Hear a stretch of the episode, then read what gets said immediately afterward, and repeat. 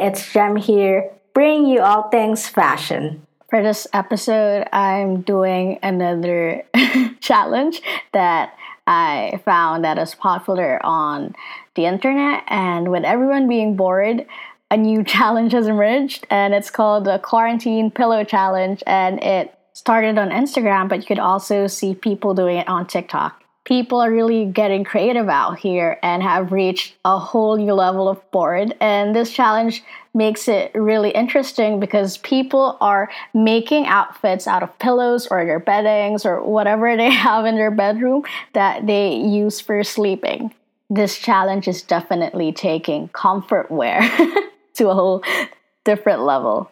Can you believe that women, men, families and even dogs are participating in this challenge. And of course, they also add some accessories to the outfit to make it look funnier and more amusing. Like, say, if you put the pillow in front of you, you tie it with a belt.